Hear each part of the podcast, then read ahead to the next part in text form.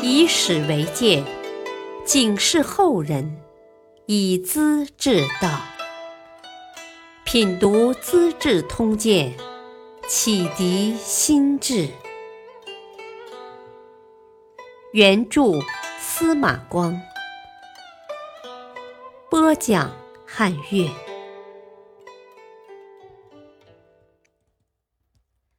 八十老翁争高丽，宰相熬粥敬子子。礼记、李世记、徐世记以及通俗演义小说《薛仁贵征东》里的徐茂公，指的都是一个人。徐世记十多岁就上了瓦岗寨，后来转投李世民，赐姓李氏。出生入死几十年，李世民死后，为了避讳去掉世字，单名李绩。武昭仪当上皇后，李绩出力很大，打击元老大臣时，他又站在武后一边。在太宗时代，他很正派，晚年却几乎变成了另一个人。一天。高宗和他谈及隋炀帝，啊，隋炀帝拒谏是非，国破身亡。我常引以为戒，虚心听取臣下意见，可是竟没有人上书，也没有人说话，是怎么回事呢？谁也料不到老臣李绩说出这样的话。我陛下所为尽善，臣下无德而见呐。是说你的所作所为都是好的，臣民没有意见可提了。武后怂恿高宗到泰山封禅，从洛阳出发，绵延数百里，文武百官仪仗警卫。周围各国的观光使节，成百上万的牛羊驼马，漫山遍野的帐篷，一直延伸到山东境内。幸而当时几年丰收，一斗米只值五个铜钱，财力可以应付，才使得高宗干出了太宗想做而没能做的事，出尽风头。跟在车驾身边的有窦德玄、许敬宗和李绩等人，到达濮阳了。高宗随口问起德玄：“啊，濮阳又叫地丘，为什么呢？”窦德玄回答不出来。许敬宗从后面跃马而前，抢着解释：“哦，古代的颛顼帝曾住在这里。”故此称为地丘。高宗很高兴，窦德玄的脸也红了。许敬宗回头向别人嘀咕：“啊，一个大臣不能没有学问。我看窦德玄回答不出，真替他难受啊。”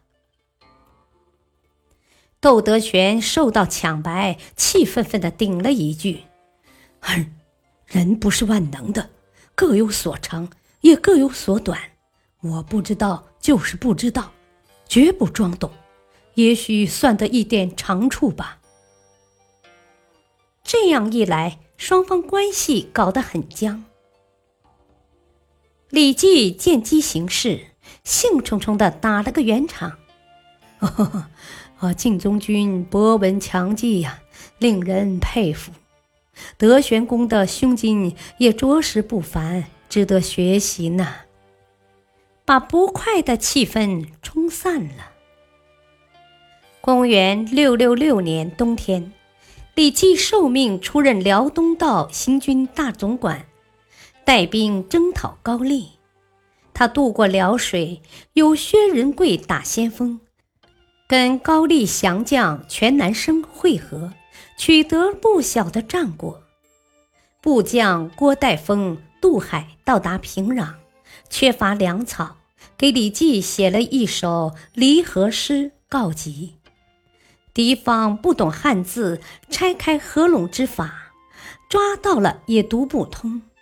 李绩收到诗后大发雷霆：“啊，军情如此紧急，还有闲心写诗，非杀不可！”幸而行军管记袁万清帮他破译出来，才赶忙去调运粮草。袁万清为李绩写了一篇《习高丽文》，其中有句“不知守鸭绿之险”。高丽宰相全南舰读到后，深受启发，马上派兵据守鸭绿江的各个险要渡口，阻住唐朝的大军。同时，给袁万清写了一封信：“谢谢你的教导，我们终于明白了。”后来，高宗得知这个情况，竟把袁万清流放到岭南去了。第二年春天，唐军班师回朝，薛仁贵立了大功。这时，李绩已是八十岁的老翁了。《薛仁贵征东》这本小说写徐茂公和薛仁贵打败全盖苏文，是有根据的。只不过他们的敌手不是全盖苏文，而是他的三个儿子罢了。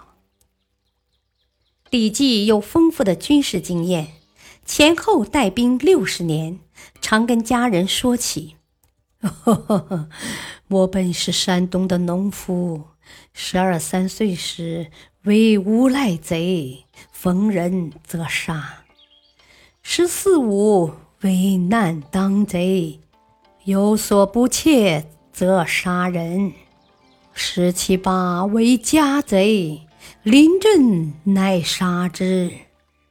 二十为大将，用兵以救人死。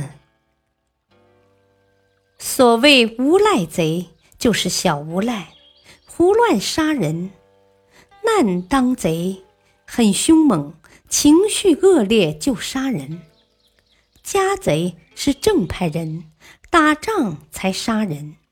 二十岁就当上将军了，似乎还可以加上一句：“八十老翁当统帅，打大仗，打胜仗，算得历史上的奇迹。”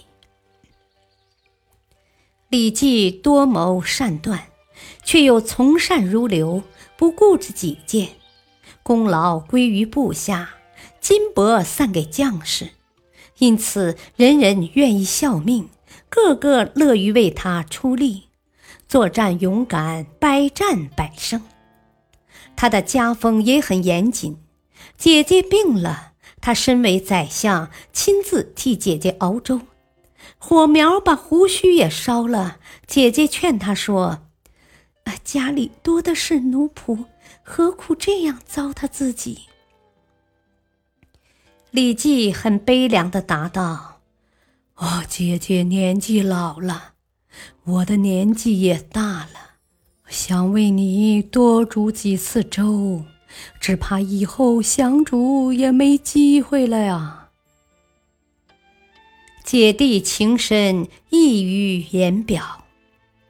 他病倒了，高宗把他外地的子弟全召回来侍候，他不吃药。除非皇帝送来才服用，表示尊重诏命。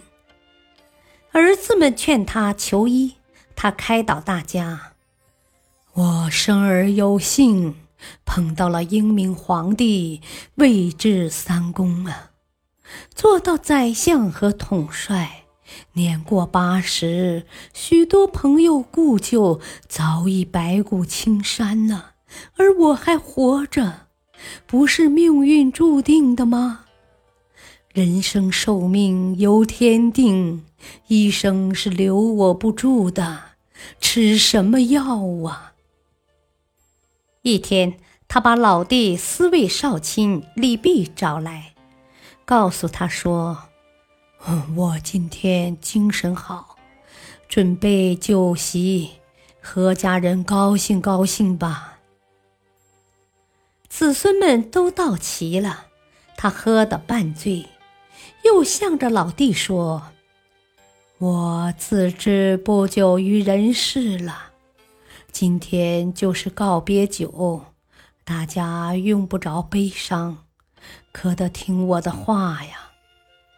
房玄龄和杜如晦是我的故旧，一生忠谨勤劳，城里门户遇到几个不孝子孙，闹得家破人亡。是我亲眼所见呐！我把这些子孙交给你，我安葬后你就搬过来，严格教育。有堕落丧志的、结交坏人的，你先打死他，再到我坟前告诉一声吧。从此之后，没再说话，闭上了眼睛。高宗得到讣文，整天悲泣。下葬那天，到未央宫的楼顶目送灵车，失声痛哭，并为他起了一座大坟，周围堆成阴山、铁山和乌德剑山的形状，借以表彰他打败突厥和薛延陀的功绩。李绩的长子。李振早已去世，英公的爵位归长孙李敬业继承。这位李敬业后来起兵反对武则天，是有名的人物。他恢复了本姓，就是徐敬业。世人对李绩怀有疑问：为什么在高宗统治时那样委曲求全、随声附和呢？原来太宗临死时要考验他，调他去叠州，去得快叫儿子用他，去得慢马上杀他。幸而他头脑敏捷，连夜就走。高宗上台才召回来做宰相。可见两代皇帝都只把他当工具，稍有不慎，人头就会落地。你们不相信我，我又何须为你们的家事去卖命？因而他对武昭仪当皇后并不关心，一句话随你们的便。但是国家大事，东征西战，他是舍得拼命。感谢收听，下期播讲。武后两次行废立，太平公主嫁薛家。敬请收听，再会。